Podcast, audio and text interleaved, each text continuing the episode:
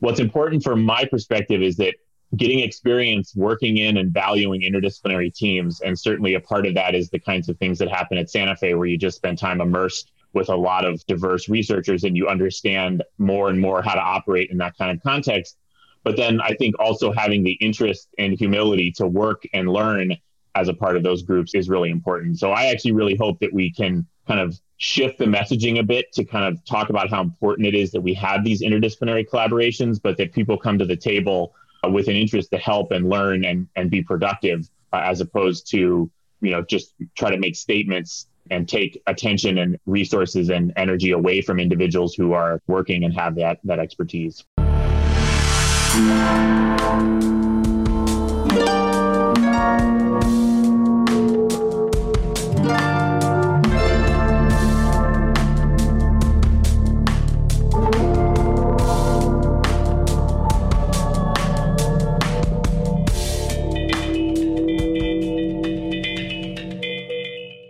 COVID 19 hasn't just disrupted the normal of everyone's social practices and what we take for granted as daily life.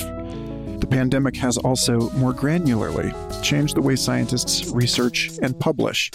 It has changed the way science interfaces with institutions as varied as local governments and cell phone companies. It has changed the way we host and produce this podcast. This episode, for instance, with SFI external professor Sam Scarpino and resident professor Michael Lachmann, was recorded live over a year end donor appreciation Zoom call for those who both contributed to SFI in 2020 and could handle yet one more group video chat. In it, we discuss their lessons from the front lines of network epidemiology this year, what has surprised them, what has stayed with them, and what they expect it all to mean in the years to come. Welcome to Complexity, the official podcast of the Santa Fe Institute.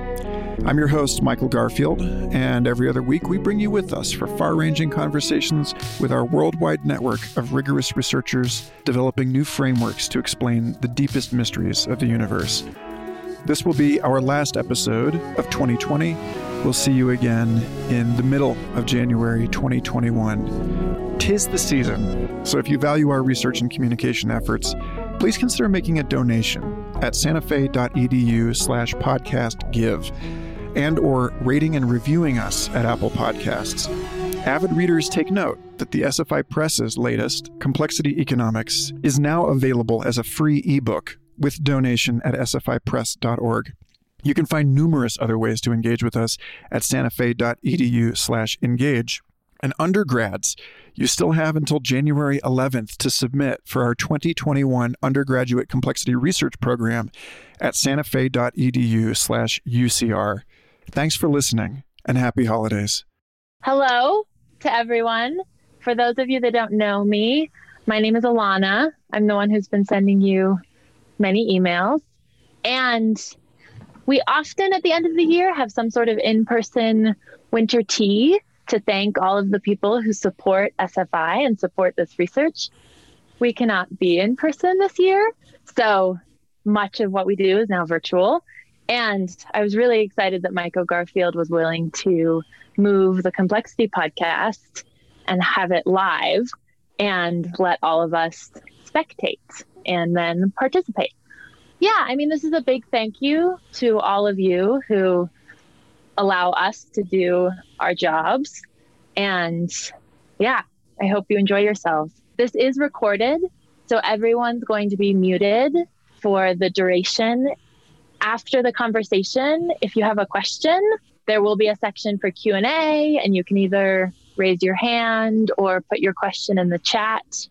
If you do have a question in the initial part during the conversation piece, you're welcome to put that in the Zoom chat and Michael may see it and include it in the conversation. Otherwise, you can wait for the latter portion.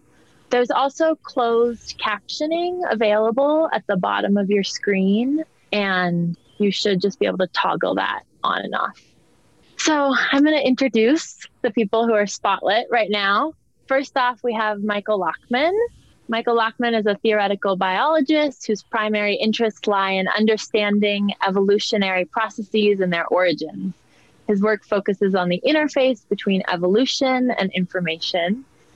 Lachmann received his Bachelor's of Science at the Tel Aviv University and then his PhD in biology at Stanford. Both of our guests today were actually postdocs at SFI. Then Lachmann went on to work at the Max Planck Institute and is now a resident professor at SFI. Our second guest, Sam Scarpino, is an assistant professor in network science at Northeastern University, as well as an external professor at SFI. Scarpino's research spans a broad range of topics in complex systems and network science, including forecasting and predictive modeling, complex network analysis, epidemiology, genomics and transcriptomics, social networks, and decision making under uncertainty. Scarpino's research on COVID 19, Ebola, whooping cough, and influenza has been covered by the New York Times, the Washington Post, NPR, Vice, Bloomberg, Stat News, and many others. Scarpino earned a PhD in ecology, evolution, and behavior from the University of Texas at Austin. And as I mentioned, was an Omidyar Fellow, a postdoc at SFI. And lastly, we have Michael Garfield, the wonderful host of the Complexity podcast. Michael Garfield studied ecology and evolutionary biology as an undergrad at the University of Kansas and spent seven summers doing paleo ecological fieldwork for the Wyoming Dinosaur Society. And after 13 years as a scientific illustrator and transmedia artist, he joined SFI in 2018 to translate complexity science for social media and host this very podcast. So I'm really thankful that you're all here, and I can't wait to listen to you talk about what has been a, a rather eventful year. Thank you. Thanks, Alana.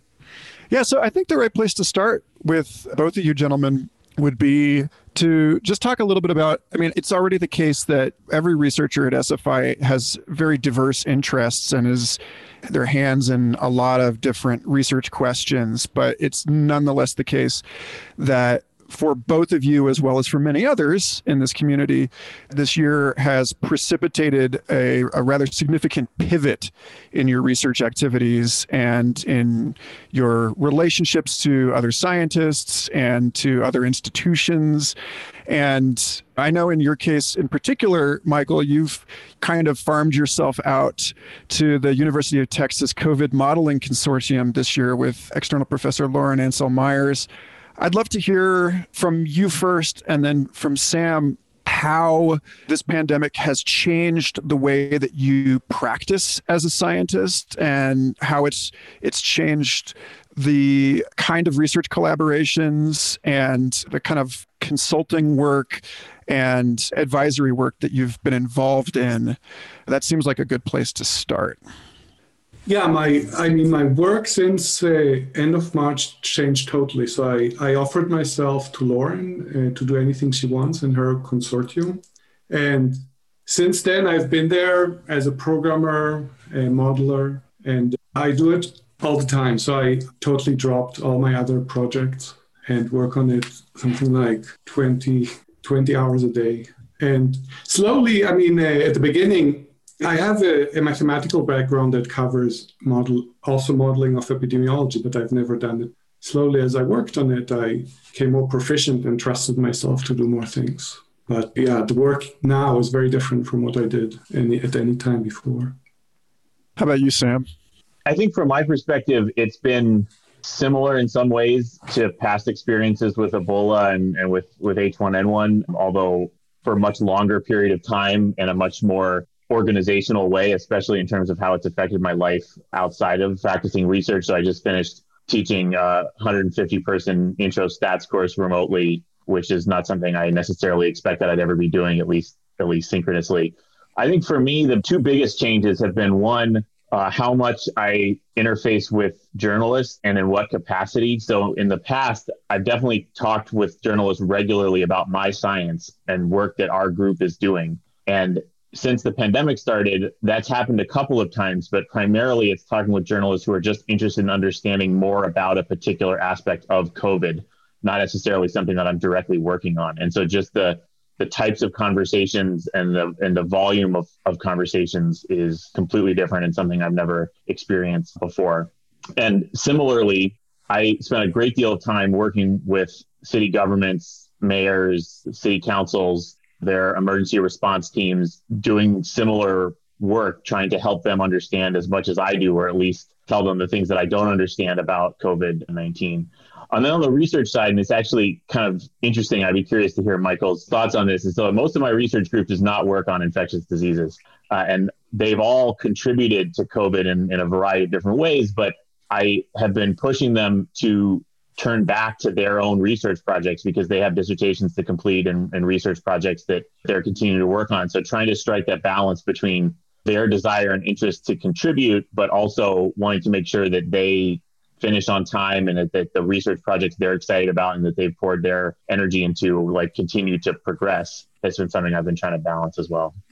Yes. So listening to you speak about this stuff, I am called back to David Kinney's contribution to our transmission essay series back in the, what seems like the dawn age of March 2020, when he made a really interesting point in that piece about how scientists prefer to carefully disclaim their research findings, to, to talk about uncertainty, to talk about margin of error.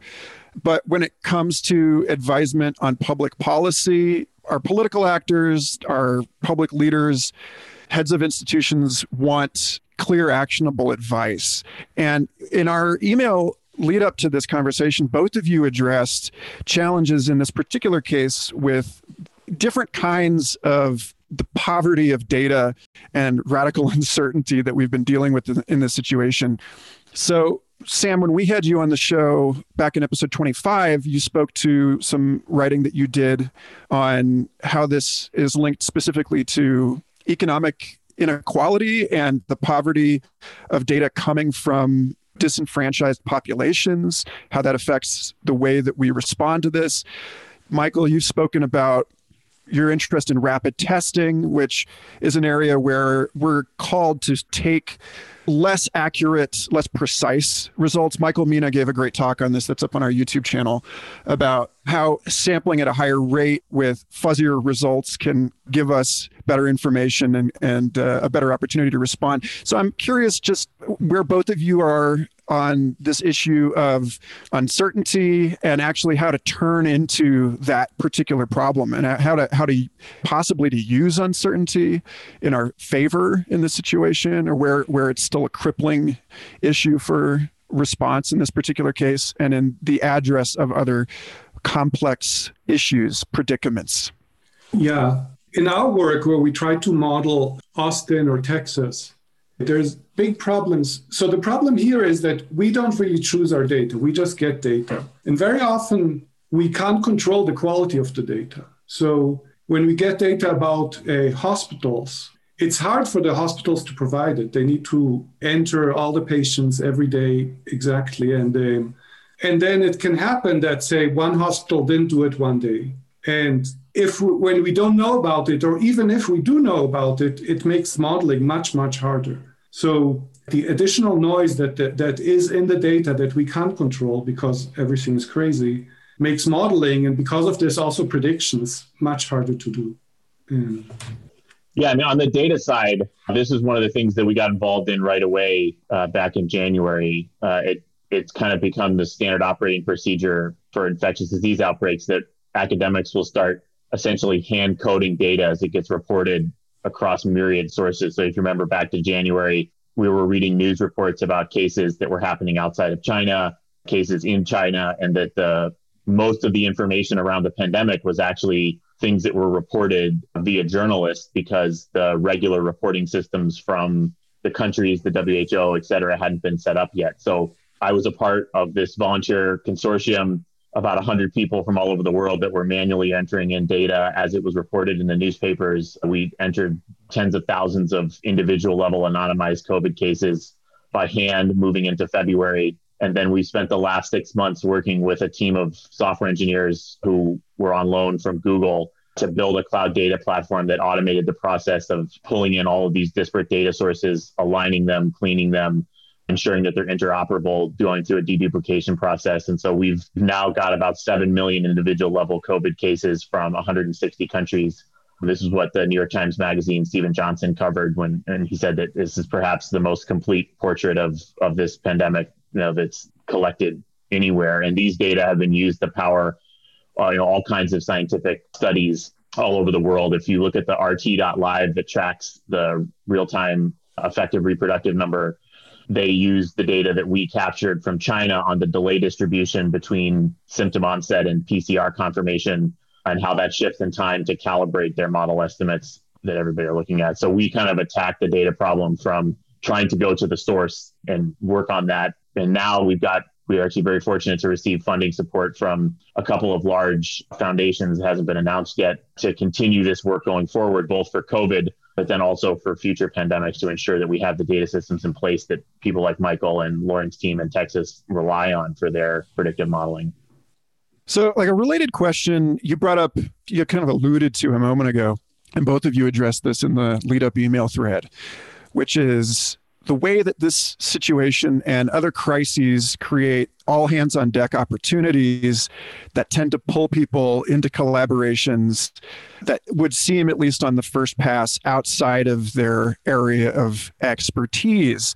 I mean, this is perhaps just a, a microcosm of the way that a rapidly changing world requires a rapid response and challenges our established metrics for expertise in the first place, but it, calls up all of this question about, you know, like Caroline Buckee talked about this when she was on the show, about people that are swerving out of their lane and offering advice on issues about which they know nothing and they're blocking the communications channels and increasing the noise in the discourse around this, making it hard for people who really ought to be given the microphone an opportunity to speak. This is an especially difficult problem for female scientists and scientists of color. It's aggravating existing uh, social inequities.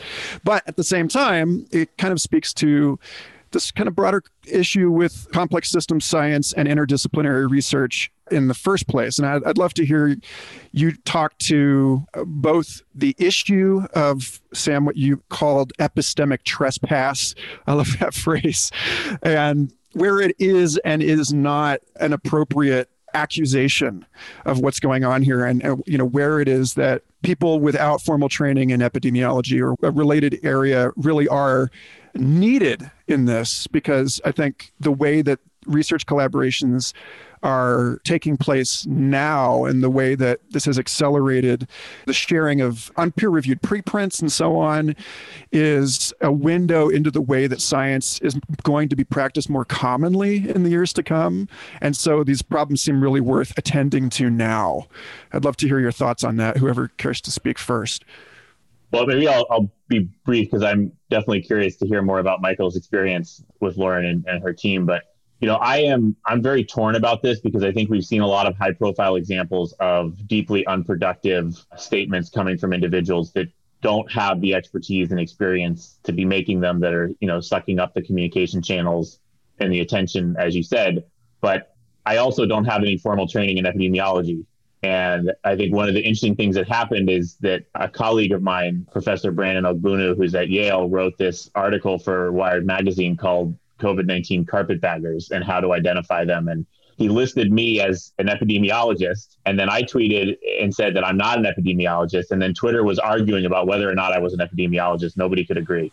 Um, and so I think one of the things that's a real challenge is like on the call right now, the three of us should be talking about how spiral shaped mollusk shells evolved or something, right? Like not about COVID. Like our background is in seemingly unrelated fields, although of course, as Michael mentioned, the math that describes how populations change can be applied to lots of different systems. And so I think what's important from my perspective is that getting experience working in and valuing interdisciplinary teams, and certainly a part of that is the kinds of things that happen at Santa Fe, where you just spend time immersed with a lot of diverse researchers and you understand more and more how to operate in that kind of context but then I think also having the interest and humility to work and learn as a part of those groups is really important. So I actually really hope that we can kind of shift the messaging a bit to kind of talk about how important it is that we have these interdisciplinary collaborations, but that people come to the table uh, with an interest to help and learn and, and be productive uh, as opposed to, you know, just try to make statements and take attention and, and resources and energy away from individuals who are working and have that that expertise. It's a constant issue in our Facebook group, reminding people to operate with negative capability, come in eager to learn. Yeah. Michael, what about you?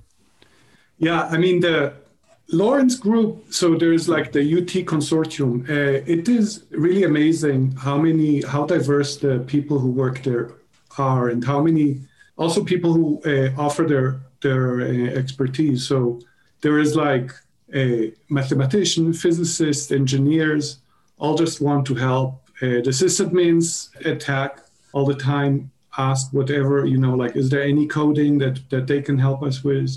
So it, that group is really amazing and how diverse it is, people who just want to come and help. The same is actually also true for the rapid testing group, like rapidtest.org, where also there's people who just want to help and they say, uh, you know, like some know video editing, uh, other know how to talk to people, things like this. So I think that that is really amazing in this in this pandemic. In terms of expertise, it's a very complex issue because I think that everybody who works on COVID is way overworked. I mean, it is, a, like I said, you work all the time, and any help would be good, especially the COVID epidemic is, I think, very complex. And these days, it's not the virus anymore that we need to model. Actually, it has been from the beginning, but now even more. It's not the virus that we need to model, it's the people. It's hard to, to understand what the people will be doing. And I don't think that we don't really necessarily have the right expertise to do it. So I think that any help should be accepted with open arms. But of course, on the other side, it's not easy to talk in a way that will help. It took me several months till I understood the language enough so that I could contribute. And I know friends of mine who, uh, who wanted to help model uh, wrote a very nice model, but the problem is it's really hard to get it into, into the community. The community knows the language that they're talking in, and, and a model that comes from some other field is not understandable. So I think it's a problem. Like, on one hand, you really need a lot of help, but on the other hand, it's really hard to give you that help. Mm-hmm. So I'd like to peg from this into a question that ties into research that you've both done on human social relationships because I think one of the things that we've continued to bang the, the pan about at SFI, you know, David Krakauer brought this up very early in our transmission series, was how this particular epidemic and epidemics in general, insofar as complexity researchers like to think in terms of flows of information, then the flow of the information contained in a viral genome is kind of fungible in some ways with other kinds of information that flow through human social networks.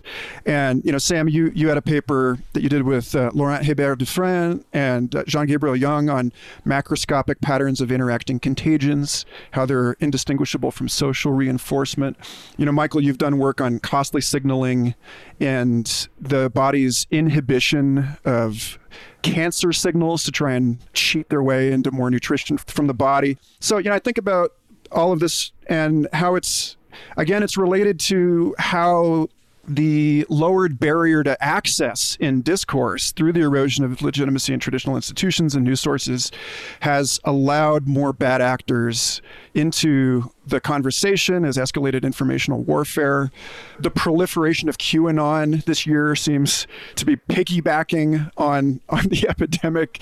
And I'm just curious how you two feel that your research in this area does or does not illuminate this issue and you know what it might mean for how we think about systems of human communication in the future to not only inhibit the spread of future epidemics but also future epidemics of socially deleterious human behavior and, and human belief, if we can go there. You want to go first, Michael, or?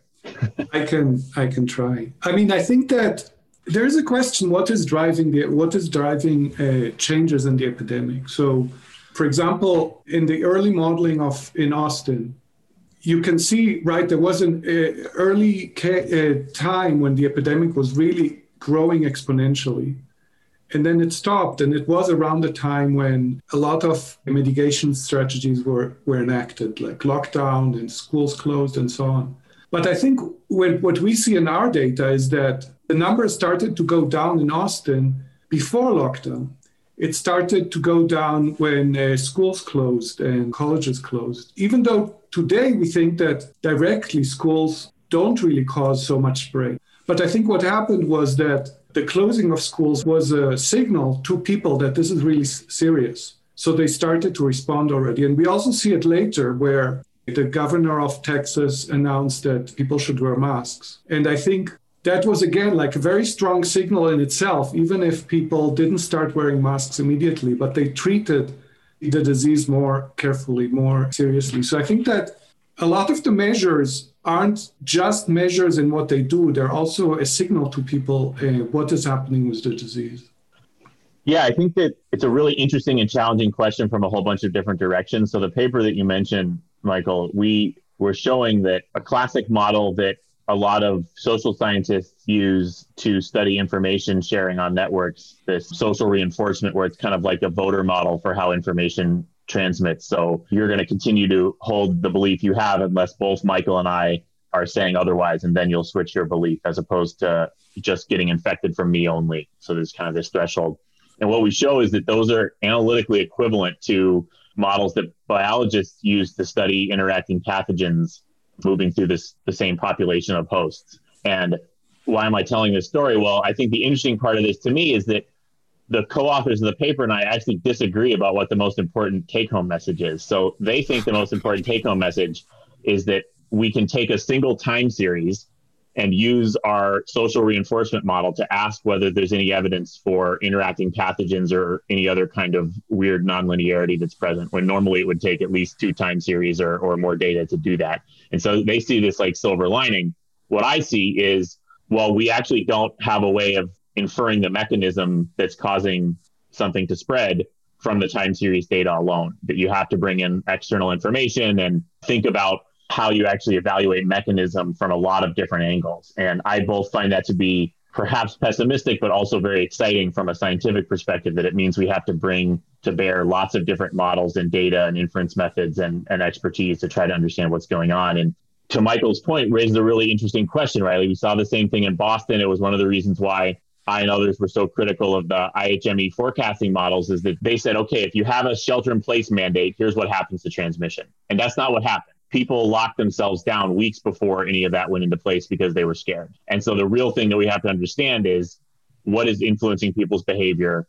How does that interact with their social networks and the pathogens to end up uh, affecting or not uh, disease transmission. And so, even from the very, very earliest days of COVID, which should have been about as simple to model as it's ever going to get, like a fully susceptible population, almost literally one person walks off of an airplane into the population, it immediately becomes vastly more complex as soon as people start to respond to that pathogen in terms of how they are going about their day-to-day lives and i think that's that's all the more reason why we need the kinds of interdisciplinary collaborations that we started this conversation with so, to that point, you know, looking at network structure, whether it's in collaboration networks or whether it's in the structure of our cities and how they're organized, I mean, it's clear that what counts as an effective intervention in one metro area doesn't seem to work across the board that we have to think about this in terms of how different cities have have grown up over time. And i know sam you just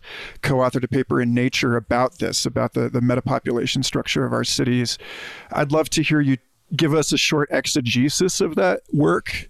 And maybe if we have insights the two of you can can draw from that into thinking about how you know just for example like the uh, i remember richard florida published a really interesting piece a couple months ago on his blog about how the structure of our cities has already reacted to previous epidemics that you know the porcelain bathroom wasn't a thing until you know we realized that germs were lingering in wooden toilets and that kind of thing. And so we've the way that we have come up with the design of our urban spaces has changed a lot. And you know, other than the apparent and horrifying emergent norm of you know constant face masks and the new radius of personal space that we might just be sort of left with after this, I'm curious about these insights and, and how you imagine they might change the way that we react to one another uh, going forward in the 21st century.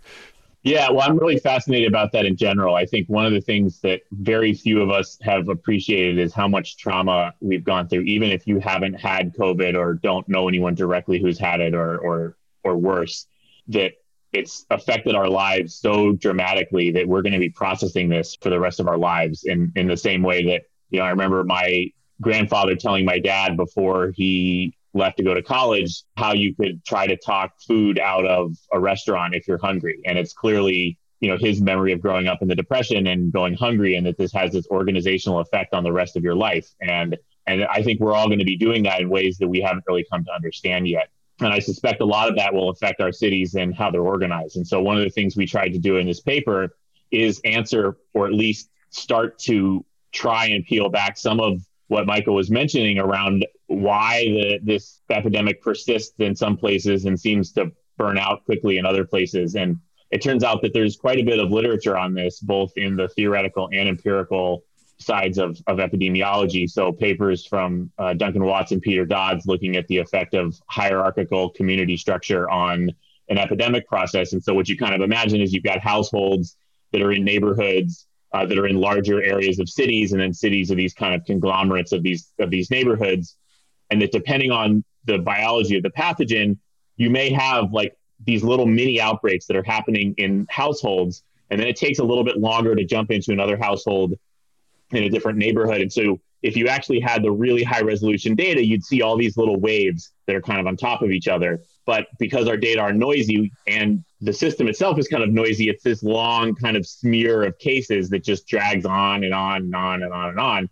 And so we took data from China and Italy uh, that had already completed their first waves of the outbreak and showed that the width and height of the epidemic curves in hundreds and hundreds of cities across Italy and China is well predicted based on a simple measure of population aggregation in space. And that this is something that's predicted from theoretical models and actually was shown in one of my favorite papers in epidemiology by Professor Lisa Sattenspiel, an anthropological study of fur traders in Canada during the 1918 flu pandemic, where she actually showed that you get this kind of divide between tightly connected groups of fur traders and fur trading outposts versus more loosely connected. And it drives these kind of multi wave epidemics. And she and her co authors coupled those data, like the logbook data from the fur traders with the 1918 flu cases, with these agent based studies. So I think that these are the kinds of things that so many of us on the call understand how to work with and model and that's again partly why bringing this kind of interdisciplinary collaboration is so important because we do need to learn something about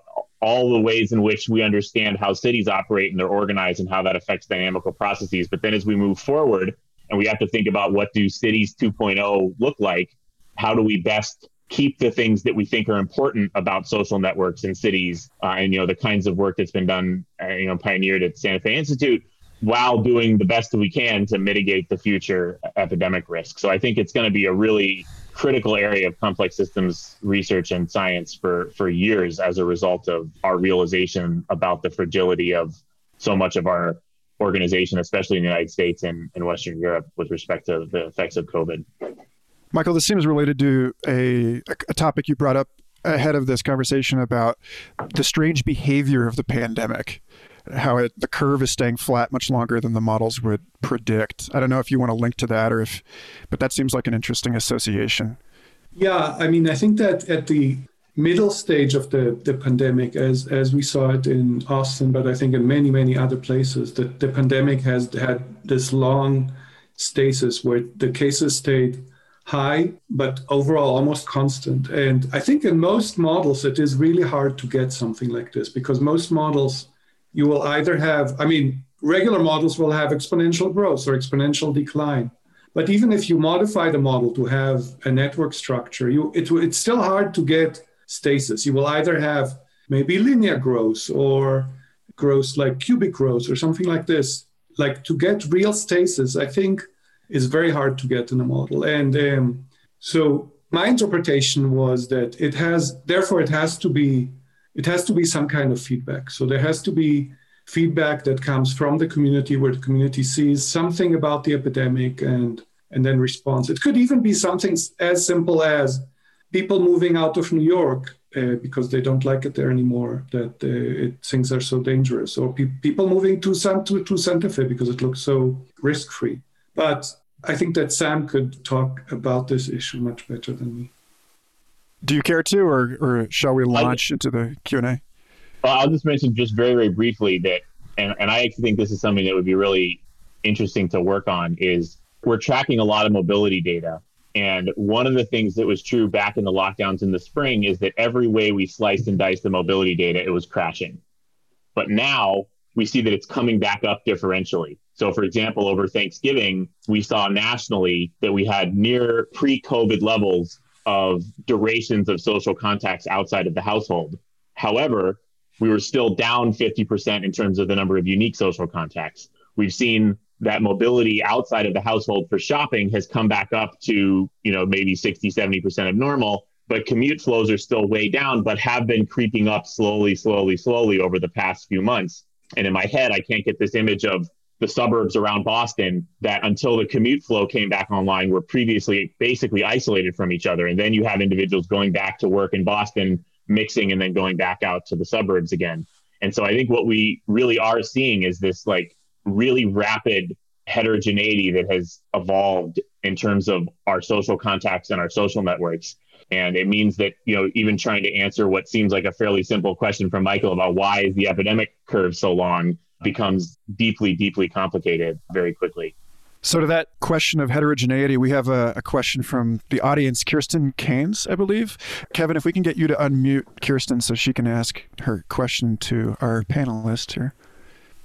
Hi, Thanks for giving me the opportunity to ask a question, and I appreciate the speakers. This was very informative. I'm interested in racial disproportionalities, and in particular, the evidence that the disease burden is different for different racial groups, but so is the effect of remote learning and the potential risk to missed learning opportunities for people of color. And so I'm wondering how often policymakers and your scientific community ask you to think about those issues and also what you think are the most promising areas of research to help us make decisions to mitigate risks for people of color in the United States. Uh, Thank you. I can address it a bit. So in our in our consortium, it's it's a constant issue that we we work with all the time. So our, our modeling of Austin, for example, is one big mishmash where all of Austin, other than age groups and risk groups, is considered as one big pot. But when we look at data, we see that it is very much not like that. And we have been, since the beginning of the epidemic, have been trying to take that into account in everything we do. It is, however, not easy because anytime you try to make the model more, more precise, it's easy to make the model more precise, but it's very hard to then fit the parameters so that you can use this. So we need to have parameters like how much do people move from one area of the city to another, or how much, how many people work in various as essential workers, and so on. So it's easy to care, but it's hard to actually do something. I think just very briefly, I mean, one of the things that we're going to have to figure out in this country going forward is how to prevent this from happening again if there's another pandemic, right? So, one of the big challenges that local school boards, mayors, et cetera, were faced with is that they can't close the restaurants without a federal bailout. Even the states really can't do that. They don't have enough money to bail out the restaurants. They can close the schools, and that's doing something. And so I think we saw lots of cases across the US where the schools were closed because that was the thing that they could do without the federal government support. Similarly, in terms of the CDC, until very recently, they've been providing almost no guidance whatsoever with respect to what people should be doing. And so you have mayors, city councils, school boards that are faced with this decision of trying to decide whether schools are safe or not, and they don't have the data, they don't have the guidance, and they don't have the leadership that they need And instead, then they, they fall back on influenza, where it is high risk for children and schools are key drivers. And so they fall back on what they do know and they close the schools. And we're only now very slowly starting to see that the CDC is providing the kinds of data that, as Michael mentioned, shows that that schools are, while not no risk, are low risk for transmission, and they can help with the reopening. And of course, as as I'm sure you understand better than I do, and many people on the call do, that schools provide a lot more than just what happens in the classroom with the teacher across the community. And so that when the schools are closed, there's a huge cost that the children pay in terms of their development, the behavior, but also uh, in terms of the community and, and the support that they have. With respect to communities of color, I mean, one of the key issues is that quite often the same kinds of effects of racism and xenophobia that cause these higher health burdens also result in a lack of information that's available to public health agencies, to Michael Lachmann and, and Lauren Ancel Myers to actually model what's going on and what the needs are, right? So, like one of the ways that governments disempower individuals is by not collecting data on them. It's why we are fighting over the census so often. And we actually published a paper about this over the summer showing that individuals who are in the highest risk groups for influenza by socioeconomic status are less likely to be in the surveillance data sets, which means we have more bias in our forecasts, less understanding of the, of the demand. And then, of course, we move into the into the vaccine era. You know, we're seeing in Massachusetts that individuals who are non-healthcare essential workers aren't being prioritized for the vaccine. So the same kinds of lack of equity. Uh, we also aren't engaging with the fact that many of these communities have earned a deep distrust of the government, uh, especially as it pertains to vaccines and medical care. And we're not really addressing that from a communications perspective, trying to build back that trust. And so I think it's it's a very complicated uh, issue that is going to require a lot of attention and work if we want to be able to to move forward at all from where we are right now. Thanks. So I'd like to open this up, Kevin. If you can unmute Alan Kovich. I hope I'm saying that right. Alan had a question. Uh, I was just curious about individual based modeling. It seems like that's a pretty widely used kind of thing in, in areas of uh, movement ecology. And it seems like it'd be really helpful to sort out uh, different risk in terms of how people interact when they're out doing various kind of things from either hiking, bicycling, shopping, whatever. But there may not be enough data to really make that helpful. It seems as though um, it would be a tool that everybody has, has been using for lots of different kinds of reasons, and that might generate the interdisciplinary curiosity that could also develop some new ideas. I, I can respond very, very briefly, and, and Michael has a lot more experience given the kinds of modeling they're doing in Lauren's group, although I think most of it's not agent-based modeling. But you know, one of the things that's different about COVID uh, is that the technology companies have opened up their data to researchers and public health in a way that they have never before. So we have this incredible lens into what individual people are doing as they go about their day to day lives. It's actually, I think, one of the big issues we're going to have to address as we go forward. So in South Korea, for example, they have this social contract between the citizens and the South Korean CDC as a result of SARS and MERS that says if these kinds of public health triggers happen, then the mobility data from the telecommunications companies gets handed over to the Korean CDC as a part of the response so that the public is actually benefiting from the invasion of privacy happening from the telecommunications companies. In the US, that's not the case, right? Like, so we have our privacy massively invaded by the tech companies, but then we don't get the data to benefit from it. And this is one of the first times when we have actually gotten access to these kinds of data and literally can look and see how people's movements are changing on a zip code by zip code level day by day by day as they respond to different orders and fear and and all of the other things that we've seen. So this is really the first time we've had the data to be able to approach the, at least the detailed level forecasts uh, with those kinds of models. There was some discussion about having cell phones being able to interact and actually be able to map locations of individuals that would certainly be some rich data for individual based modeling. Yeah, well, that'll be great for pre crime.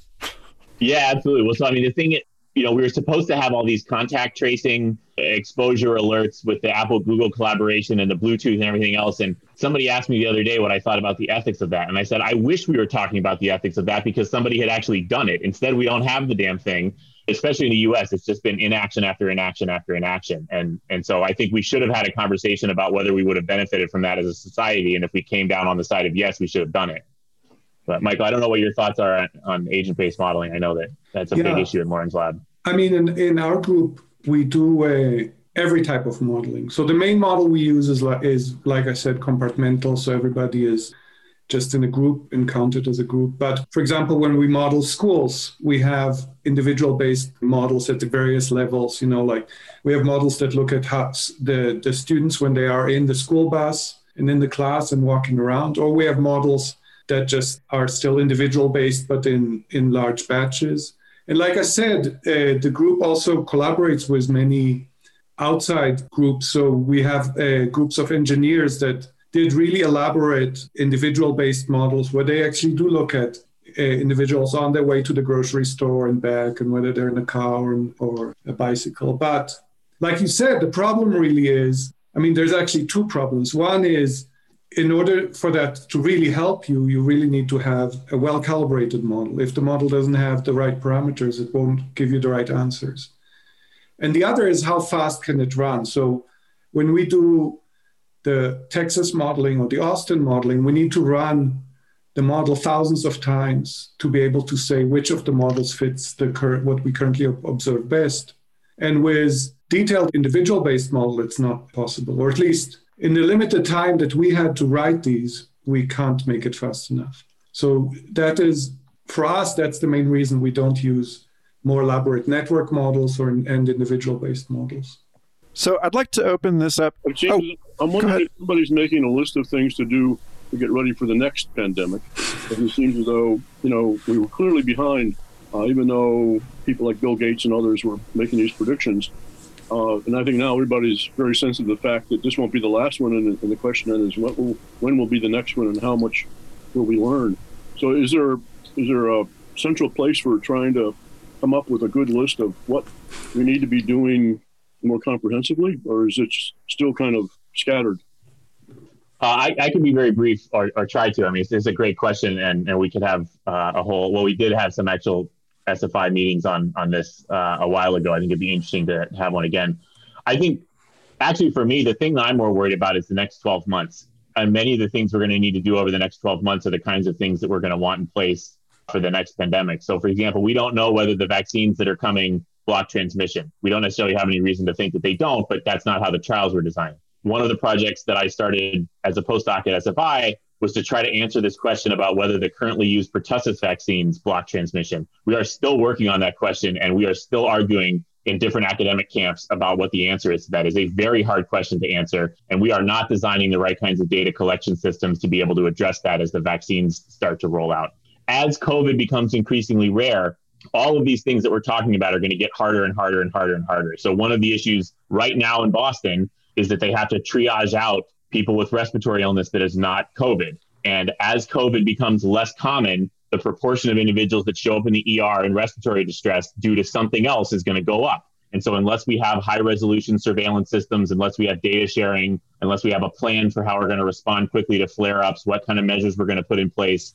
it's going to be a mess over the next 12 months even if the vaccine blocks transmission at 95%, we still have to vaccinate 60 or 70% of the population in order to get to herd immunity. That's about the percent of the population right now that says they'll get the vaccine. And so that's going to take a lot of work and it's going to take at least 12 months to do it. However, we can be back to a new normal in May if we layer in non pharmaceutical interventions, mask wearing, physical distancing with the vaccines as they come online in a smart way.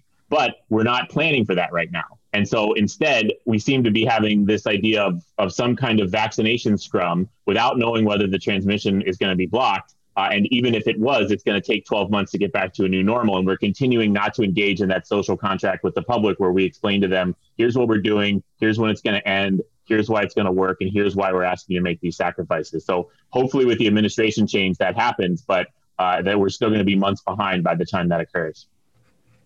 Yeah. I I'm worrying about the next two months. I mean, the, the growth that we see now is just incredible, and the virus will not stop itself. It, I mean, we need to do to stop it.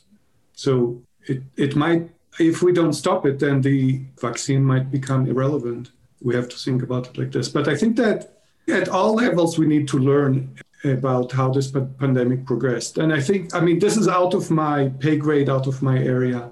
But I think what is to me totally obvious is that everything we deal with now in the next pandemic, we should never have these problems. So we should never we should never get to this stage. The pandemic, every pandemic should be stopped right at the beginning before it even starts. We should we would we should never hear about them. I think there might have been 20 other pandemics that we never heard about because they were stopped at the right at the right time.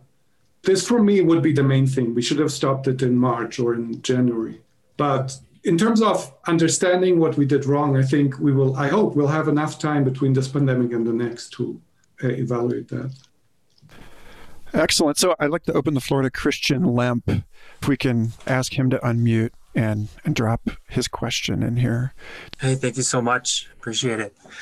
Yeah, one thing I was curious about is in this COVID pandemic, one massively different dynamic is that we're all connected in a virtual way, much as we are now. And I'm wondering if you know anything about the behaviors that were adopted in previous pandemics, probably at the local community level. And is there anything different now that we're so super connected and we have all these new technologies? Are there any sort of negative outcomes as a result of that?